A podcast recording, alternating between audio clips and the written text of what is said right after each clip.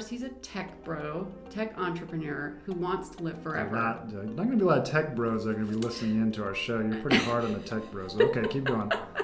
I'm not worried about that. I think the tech bros should listen to this podcast. Okay, all right.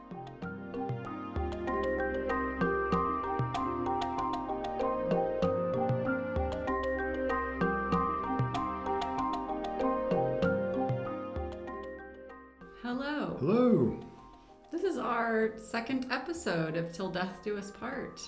I'm excited. Yes. I'm excited to be here talking about death. I am too. Is that weird? No. That I'm, I'm excited to well, talk about it's death. It's a little bit weird, but that's okay. You still love me. We're your hosts. I'm Christiana. I'm an author. I've published essays and articles and books on the mystics and community and motherhood and death. All right. I'm Matthew. I'm a pastor at a small Mennonite congregation where I engage with death on a regular basis through my pastoral work, and I've seen firsthand how it's not only the wider culture that, that avoids talking about death, but the church does too. So we started this podcast because we are a married couple, and we think it's really important to talk more openly about death. So that's what we're going to keep doing. So in our last episode, we actually talked about some of the ways that we've seen our culture avoiding death. Today we want to talk about the reasons behind our cultural aversion to death. Like why people avoid thinking about death in our culture and in our particular time period and even sometimes in our churches. And we'll talk about why avoiding death is unhealthy and increases our anxiety, our loneliness, and our fears. So on that note, I was rooting around the internet, as one does, and I found a list of one hundred ways to avoid dying. So I sent it to Matthew, and we've each picked out a few. We're not going to read all of them, don't worry. And these are what might be called folk remedies. Mm-hmm. So, just as a warning, we are not, these really probably won't keep you from dying. So, that's good to give that it's, warning. It's to, good to give that to warning. The audience. We're not doctors. So, I want to read a few that our family has already failed at. And so, we'll probably at some point lead to our doom. Closing umbrellas before bringing them into the house. That's one we've probably heard before. Mm. Keeping the cats off piano keys. We've failed at that one. Um, don't walk around in one shoe. I have not failed at that one, but I think a couple of our kids have. Mm. So does that does that work that way where if one of the kids fails, it could actually kind of well, affect I, you too? I don't know. I, mm. I I would hope that it affects me and not them. This but... doesn't seem very scientific, but... It's a folk remedy. Okay. Okay. Don't sing in bed. That that's probably one I failed at personally. Mm-hmm. Yeah. Do you have any that you wanna you wanna bring up? I think one of my favorite one was was don't ever ever rock an empty rocking chair. That's which, creepy. Yeah. I think any chair that is moving and empty is creepy. But you know what it reminded me of? Have you ever seen the movie The Changeling?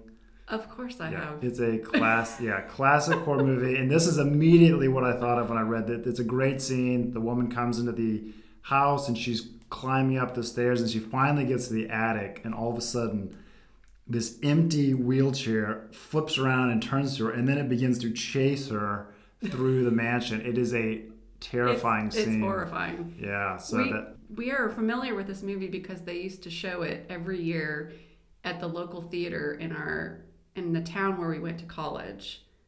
Did yeah. you go see it yeah, at the Paramount? Yeah, I think I did one time, yeah. And they sometimes would put an actual rocking chair up on the stage.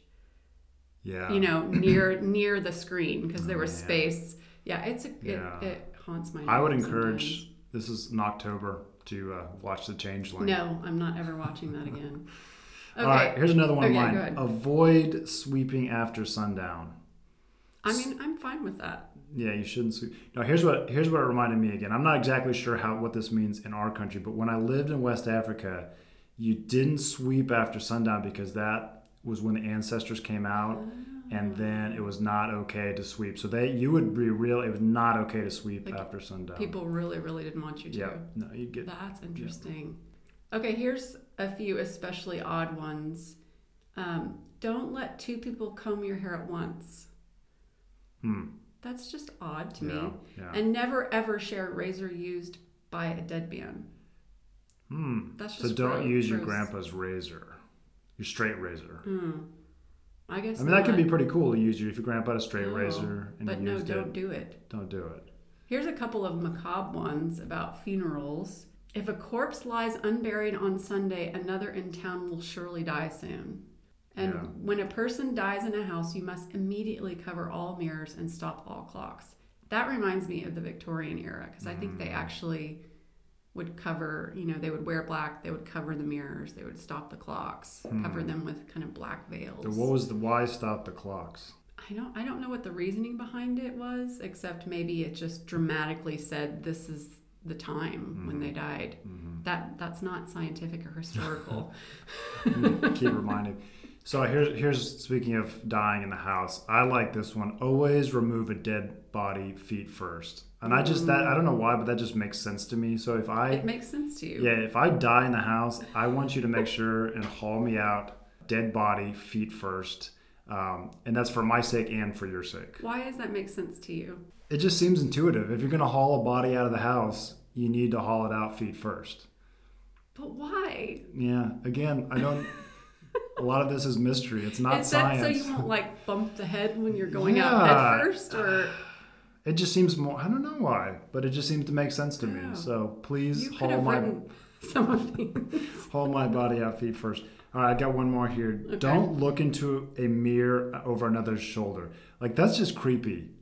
That that reminds me of like those horror vampire movies where you would look in the mirror, like the person would be looking in the mirror, mm-hmm. and they would see the yeah. somebody behind them, or I don't know, maybe it wasn't a vampire, but they'd see somebody in the mirror behind them and they'd turn around, there was nobody there. Yeah, yeah, yeah, that's just creepy. One more sleep, sorry, one more sleeping with your head at the foot of the bed is surely fatal. It surely is. Like, I feel like if you do that, you sh- you you're asking for trouble. Like, who does that? Who's Well, that's kind of sad if your kids crawl in bed with you, and the only um, way, like a long time ago, like my grandfather, they had like eight or nine kids, so they had to sleep. They only had one, one or two beds. They had to sleep foot to head or whatever. Maybe it's fatal because of the smell of some people's feet. Yeah, well, that could be. Maybe we should ask. We should get some feedback on having people try these out. And oh, see we should. If... yeah, try these out at home. Haul the dead body out of your house feet first. Don't try it head first and let us know how that goes. Oh my. I like this one. Be sure that someone else cooks your birthday dinner. I mean, that seems obvious to me. Because if you make me cook my own birthday dinner, then I might become murderous. Can that be a restaurant cooking your birthday dinner? Yeah, okay. Somebody else is cooking you it. You just can't cook your own you birthday can't dinner. Cook your own. Okay. My final favorite. Whatever you do, don't let a lizard count your teeth. Yeah. Seriously, just don't. That one actually makes sense to me. If a lizard is close enough to your mouth to count your teeth, then you're probably yeah, in trouble. Yeah, yeah. Good. Are we going to put, you should put a link to that in the show notes. Yeah, we'll link to this because I know that we all need tips on how to avoid death. So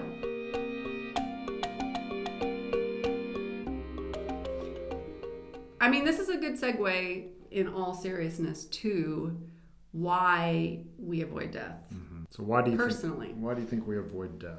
I've seen two articles in major publications lately about avoiding death. Um, one was in the Washington Post this year, and it was titled, "Want to Avoid Death? Maybe Cryogenics Isn't Crazy." Mm-hmm. And if you don't know, and I'm glad if you don't know, cryogenics is keeping the body frozen in low temperatures until science catches up and is able to reanimate the body. There are actually about five hundred people that have been cryogenically frozen. And most of them, of course, are in the U S and, sorry, are male and are in the tech industry mm-hmm. and are wealthy. Mm-hmm.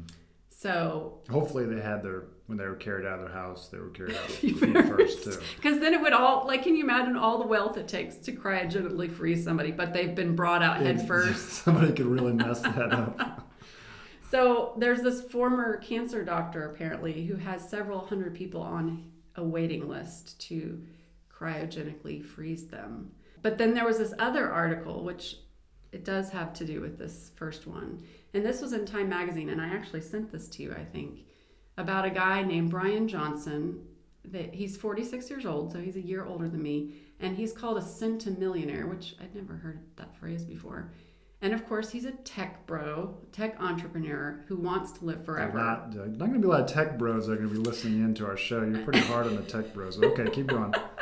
I'm not worried about that. I think the tech bros should listen to this podcast, okay, all right, because all of the photos on this Time Magazine are things that he's doing to avoid death.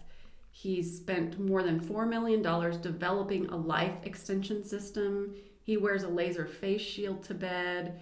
There's stuff that he does that I don't want to say on this podcast because it would maybe give us an explicit rating. It's very strange.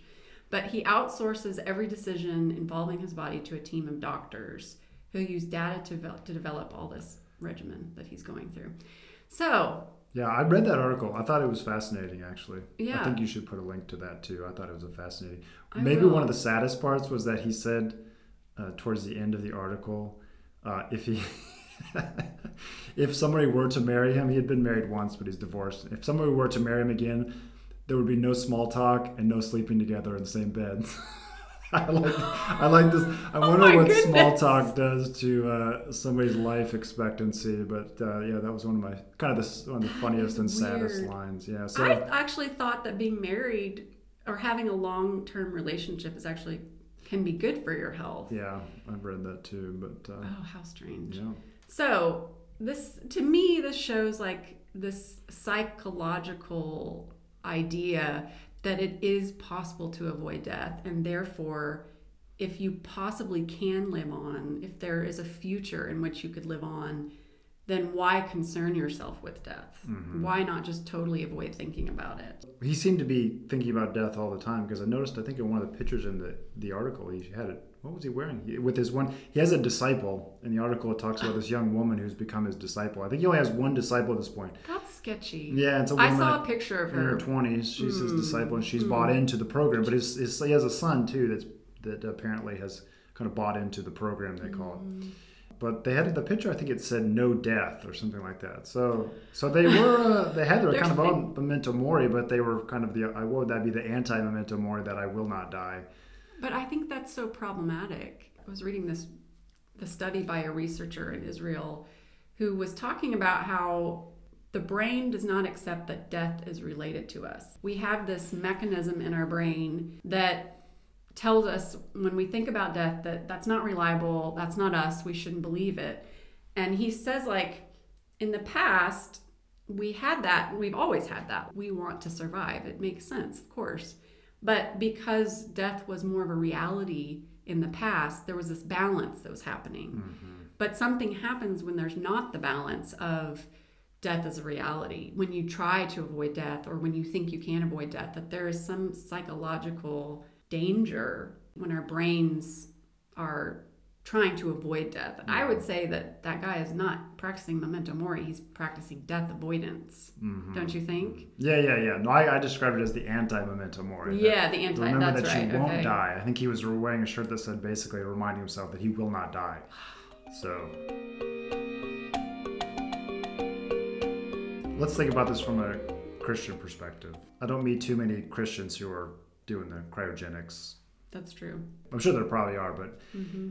they don't seem to be ask, asking the question, is it possible to live for, through, forever through cryogenics? Mm-hmm. But interestingly, we do, and similar to this guy, what's his name, James? Bryan. Bryan. Somebody. We do profess that we'll live forever, at least that's our confession, mm-hmm. which actually I think should be a resource we have in the face of death. We don't, we don't have to go to cryogenics because we profess that we believe in bodily resurrection, right? So I, here's what I was thinking about. I saw a picture of him. He, and the author, I think, of the article described him as both. He looked. He had like the body of an eighteen-year-old, but when he went to a conference, he some of the medical professionals there, the doctors said he looked actually quite pale and didn't look super healthy. Oh, interesting. And I and I kind of got. Mm. He, he kind of had a little bit of a strange a look. look to him, yeah. And so yeah. here's my thing: is like, is that really the body you want to live in forever? Yeah. And then kind of thinking from from a Christian perspective, again, going back to our profession of, of bodily resurrection, well, what we don't really get a lot about in, in, in, in the Bible about what bodily resurrection looks like, but our best, I think, example of what we get is Jesus' body. Mm. after the resurrection. And, and it's really interesting because it's, he eats fish, right? He explicitly says, I'm, you know, I'm not a ghost. People touch him. But then he does things like walk through walls. Uh, he can move through time and space with a physical body. And so my question, I guess, is as a Christian, why would we want to freeze our current body yeah. uh, when the hope is for a resurrected body that's way better than kind of this one body you're trying to hold on to through cryogenics or, or whatever? Here's what I want to get to, like in terms of maybe how our own avoidance of death as Christians, because we have, that's our profession. But I think the the question is, do we really believe that? Right? That's one thing to say, like, I believe. So let me give you an example. I was just, sometimes I take a break and I walk through our church cemetery, which one nice thing about living in a church that, or being part of a church that was is two hundred plus years old, is you're surrounded by a cemetery. Mm-hmm. And so, right, it's one thing to kind of talk uh, abstractly about the raising of the dead, but I was thinking about specific bodies in a specific place rising from the dead, hmm. right? And that seems that seems really different than standing. You know, often in some churches they'll stand each week and and recite the Apostles' Creed, where you say, "I believe in the resurrection of the body." But it seems very different to do that in a cemetery, and you're kind of forced to ask yourself, "Do I really believe this?" Hmm. And you ask this in a culture I think that's very obviously fairly disenchanted, where we have, I think, a fair amount of doubts about the afterlife, uh, which I don't think you would have had in previous generations. I don't think that would have been, I mean, they would have some of their own challenges, but I don't think that would have been, for a lot of people, the big one. And so here's what I was thinking. We kind of got the YOLO creed has become more powerful than the Apostles' Creed. What did you say with the YOLO creed? Yeah, that you only live once. You only live once. So here's, I think we hedge our bets, because I think we profess in bodily resurrection, but if we're totally honest with us ourselves, we have doubts. Mm-hmm. It seems so out beyond what we can even understand. So I think, I guess going back to kind of avoidance of death, I think sometimes Christians avoid death because maybe we're not actually as convinced as we say we are about immortality. Yeah.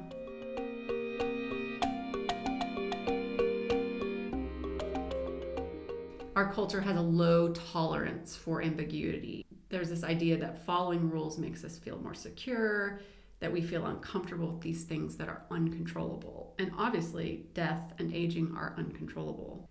As much as this guy thinks he can control his age and his life and not die, it's, we know it's going to happen. He's going to die. He can't overcome what is a reality. It's just causing more, I think, in the end, stress. And what is the quality of his life, really? Yeah, so I think you're naming something important. Again, going back to this question, why do we avoid death? For some people, death is the ultimate thing that's out of your control. So mm-hmm. say you're, you mentioned it uh, often as people that are typically very wealthy. Well, what does wealth give you?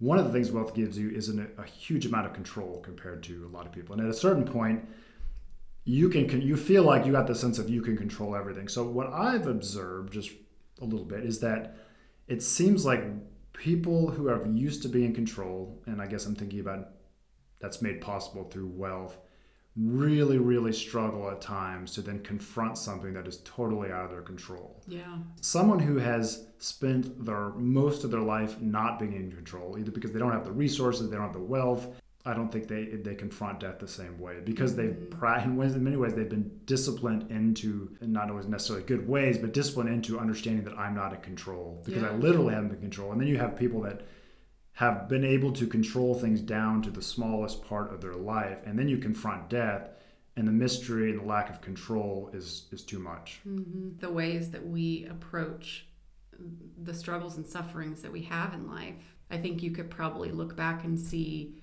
the people that overcome a lot of those challenges with wealth or privilege don't have the training mm-hmm. to face death. Mm-hmm. You're right, it is kind of like a spiritual training mm-hmm. that life is challenging, life is hard, and if we try to avoid suffering at every turn, then we ultimately are trying to avoid thinking about death. Yeah, not to pick on our friend in the Time article, but it seemed like a fairly joyless existence from what I, he described. So the food, he kind of stripped out any kind of really enjoyment of food because he was eating this mush food. He would ask himself, is this, like, if you were going to eat a cookie, I think, this is damaging my body. So, and then kind of the author at the end kind of like ends the article by saying, yeah, I think I'll take my uh, she kind of lists these these pleasures she has, whether mm-hmm. talking with friends and or traveling through the night, doing all these things that he would not do because you have to have, I don't know, eight and a half hours of sleep that then would keep you from doing these things. So it seemed like a fairly joyless life. Yeah. Well, that makes me think of, you were talking about resurrection and Jesus's resurrected body. And I was thinking about how when Jesus's body was resurrected, he still had scars. Mm-hmm. He still had wounds. And if you're somebody like Bryan, poor Bryan, trying to avoid all the suffering of, of life and the scars of life, that our resurrected body is a result of some of those scars and wounds that we have, whether that's physical or emotional or mental. And some of those wounds and scars come from our relationships too, in good and painful ways. Like if you are not allowing yourself to be in community with people. I, I don't know what this guy's community is like, I but I can't imagine that it's a rich community. Yeah. And that's part of what makes life full and worth living. And I think that leads us into eternity in some ways. Well, I think he would say he feels like he's doing this for the benefit of the human race, that mm-hmm. he's kind of a prototype of what to show what is possible in terms of indefinite extension of life. And I think we, I was actually just reading a an op-ed by David Brooks this morning, who was talking about uh, Elon Musk and, and just kind of the savior complex that Elon Musk yeah. has, and these ventures that he's doing, I think he would say, are for ultimately the benefit of humankind, whether it's moving him from away from carbon and, and uh, the electric vehicle, going to Mars, he's working on some artificial intelligence. You peel back some of the layers of some of these people that are doing this work, I think they would say, and that's probably what offers them some meaning and purpose, is that I'm doing this for the good of the human race. Mm-hmm. What if we don't want him to, though? I'd rather he use his wealth for yeah. the people who are suffering now. The people that, frankly, if we do have a giant ship that takes us to Mars, who are going to be the people that are in that ship? Yeah, It's yeah. not going to be the people who are suffering now. Yeah. It's going to be the wealthy who can afford it, right? Yeah. I mean, that's in every science fiction movie or or book ever, is it's the people with wealth and influence yeah. that that have this possibility. That's some of the ways that we've seen other people avoid death. What about you? Mm. Uh, how do you avoid death? Yeah, this one's hard. I mean, the first thing that comes to mind was when my father died. He died about seven years ago. And we lived, we were living in Illinois at the time. And so when he died, my my dad lived in Texas with my the rest of my family. So when he died, I wasn't there, but a lot of them were there. And so they could go to to his body and sit with him and, you know, just grieve over his body. And I had to do that through FaceTime, which was really painful. But then when when we finally made it down to Texas, my mom asked me if I wanted to go see his body, and it had been in a freezer at the morgue, and Matthew offered to come with me, and I didn't mm-hmm. want to do it. I didn't want to see his body decaying. I mean, it was frozen, but I'm sure there was decay that was showing. I mean, I think people would say, oh, that's understandable, you want to remember him how he was, but there is, I think, something important that's lost in grieving when you don't, you know, see the physical body mm-hmm. of someone that you've lost. I think that it kind of does something to us. So um, yeah, I was just reading. I was just actually reading a book on grief, mm-hmm. and one of the things that she was pointing out was the benefit that comes from seeing the body. Because one of the first steps in grief is acknowledging the reality of death, and there's something about that. And we know this because we know, for example, how traumatic it is for family when there's no recovery of the body. Yeah. I mean, we'll, people will go to, I, I was actually just reading, we just came across the the September eleventh anniversary, what was that, a week or two ago, and they're still recovering, they're still working at recovering um, some of the bodies, some of the... Really? Yeah, they're still yeah, working? All, yeah. When you never have that, it it makes that, that first step of acknowledging the reality of death so, so much harder. Yeah. And so what is it in you, why... Why did I avoid do, Yeah, why that? do you think you avoided seeing... wanting to see your father's body? Because you're not alone. I think yeah. a lot of people would say intuitively, I don't want to do that. Mm-hmm. It felt almost like a horror movie, going to see my dad's body having decayed a bit, it felt like an image that would be traumatic. I think it might have been, but I also think it might have been a good thing to do. If if I could have gone back, I might have actually done it. So I think I was avoiding the trauma or the pain of seeing his body. Mm-hmm. Yeah, and I think it's important to say that this avoidance of death is not going to be explicit, right? It's going to be embedded in us. Mm-hmm. Uh, it's going to be hard often for us to identify our own avoidance of death. Maybe with some time, like I, I know, at the, I'm sure at the time you weren't thinking, well, I'm avoiding death mm-hmm. by not going to look at my father's body. I don't think we usually know the ways that we're avoiding death. Yeah, I think all a lot of the stuff that we talk about, I hope you can hear that it comes with a lot of compassion and understanding, because we we all do it, right? We're all in a world that wants to carry us toward death and avoidance in this, and particularly our culture, especially if you with wealth and privilege, which we are included in, we can more easily fake ourselves out into thinking that we can control yeah. um, all the pain and suffering and death in our life. And maybe we should name that people are probably coping with death. Like right. We all are going to find some way to cope. I think what we're trying to say is the wider culture's guidance in terms of coping with death may not be the best way yeah. forward. So again, I think people, like, even avoiding seeing your father's body, I think you're it's a way of coping. You're mm-hmm. trying to cope with the reality of your father's death. And that makes sense. And I think you'd have people come alongside you and say, yes, absolutely, you shouldn't have to do that. But I think it helps to have some say, somebody to say, speak some wisdom in the situation, speak the the wisdom of people have found of seeing. Not to say that everyone's going to see a body, but for most people, this is an important part of the grief process mm-hmm. and death. Typically would be a better way to begin the coping process than some of the other ways that we cope. Because again, yeah, we're going to find sure. a way to cope. It's just, how are we going to cope? Why, what are, maybe let's turn this to a little bit more positive. What is the benefit of paying attention to death? Well, I think the more things we do to avoid death, the more it becomes something that we are anxious about. Psychologists actually say that death anxiety is considered a basic fear underlying a ton of different mental, psychological conditions. I think that approaching our fear of death is actually a really healthy way. I mean, we think about anxiety. What do what does psychology tell us about anxiety? If we're anxious about something that's actually going to hurt us, like, of course, don't don't go like run toward a bear when you're anxious about a bear being near you. But if you're anxious about something that is not going to hurt you or traumatize you, then the best thing that you can do is actually go t- be exposed to it, mm-hmm. go toward mm-hmm. it. Mm-hmm. Approaching our fear of death and understanding our death anxiety is actually a healthy thing for mm-hmm. us psychologically. Yeah, I would agree. I think that's a big part of it, that idea of moving towards that which we fear. Mm-hmm. I guess that would be exposure therapy. And going back to poor Bryan.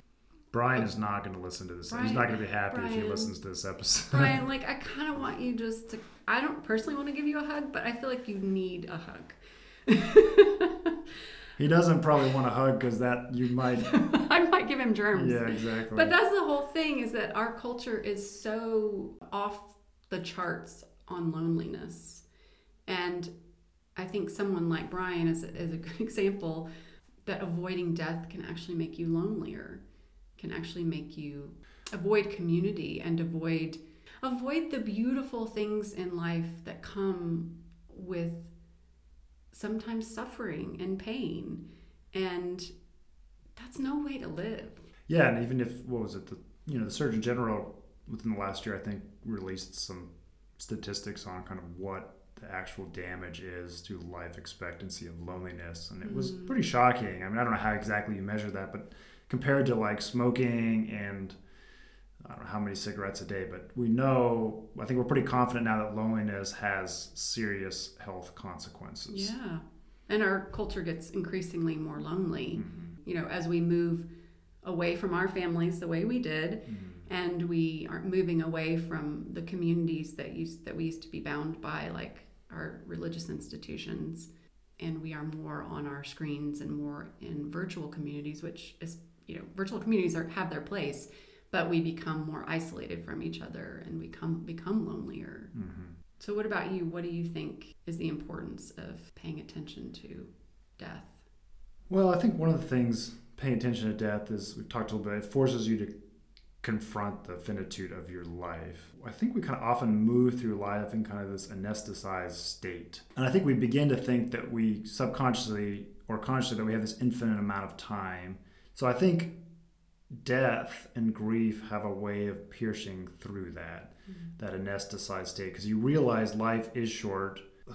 Oftentimes it helps kind of sober you up. But what am I, I waste a lot of energy and time on things that I maybe don't really care about. Someone who may not want to normally talk about spiritual, religious things seems to be much more open after they've lost a loved one. I think the reason for that is because, and what people would say is that brings uh, that person encountered to with mystery and forces uh, them to encounter their own limitations. Oftentimes we're scared because death is out of our control. Well, then what do you turn to? Well, then you have to turn to something bigger than life, and that is religion. And so oftentimes people then go to religion because religion transcends those limits. I don't think we have to wait until we lose a loved one to kind of pierce that bubble and to remind ourselves of our limits. I think we can start to do that now, and I think that is one of the benefits of, of remembering our death.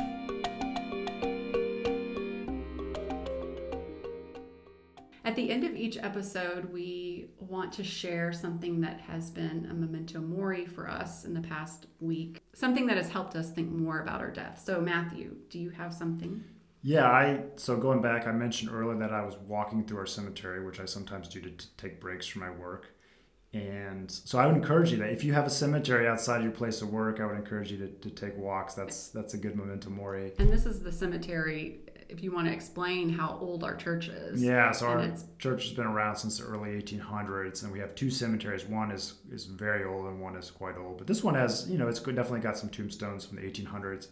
And so I was walking through there, and I heard somebody one time talk about how you only get the dash, meaning you only get your life. What you get is that dash between those two numbers. And so you look at all these numbers. Sometimes people have thirty years, fifty years, eighty years, but everyone gets that dash between these two numbers. So I think that's a really helpful reminder of how short life is. And again, kind of piercing through that anesthetized state that we often find ourselves walking in. And, and hopefully will help us come alive. Like, wow, I only get the dash, but I get the dash yeah. um, as a gift. So yeah. That was my practice this week. Yeah, cemetery walks can be a great memento mori. I mean, for one thing, most cemeteries are beautiful, mm-hmm. but just looking at all the names and thinking, I will be here one day. Yeah. I will be here one day. Yes, you too, Bryan. You will be there one day. What about you? Do you? What's been your practice, or what practice do you think of? Well, it's not so much a practice as just something that I saw on Instagram lately. There's an author that I follow, and he posted a video of J R R Tolkien, who is the author of Lord of the Rings and The Hobbit, talking on the B B C when he was, he looked to be about seventy years old. But, and this was many years ago, of course, but he's sitting in front of a messy and tilted pile of books. So creative people like... Messy is okay, messy. honey. Okay. okay. Messy Good. is okay. And pipes are okay too, right? Yes, he had a pipe in his hand. Good. If you get a pipe, if you start smoking a pipe, then uh, You're okay I'll with be that. okay with the mess. Yeah. I don't want to smoke a pipe, but he looked a bit like... kind of like Gandalf without a beard. And he says in his, and I'm going to do his English accent because okay. I think it needs it. He says, practically all human stories are about one thing, aren't they? And then he has this dramatic pause. And then he says, death, the inevitability of death. And then he reads a quote about death. And then he says that death is at the heart of Lord of the Rings. Mm. And that pleased me so very much mm. that the heart of, you know, the greatest human story, and I consider him one of the greatest mm. storytellers um, of all time, that the heart of many of so many of these human stories are is the inevitability of death. And I just love that. Mm. It made me feel validated. I think it's Tol- so important. Tolkien's got your back. T- Tolkien from beyond the grave has got my back. Well, thank you for joining us on Till Death Do Us Part. If you like what you've heard, please subscribe wherever you get your podcasts, share with a friend, leave a comment, or email us at podcast till death do us part at gmail dot com. That's podcast till, T I L, death do us part. And let us know what you think about what you're hearing. Goodbye, and don't, don't forget, forget to remember, remember your death.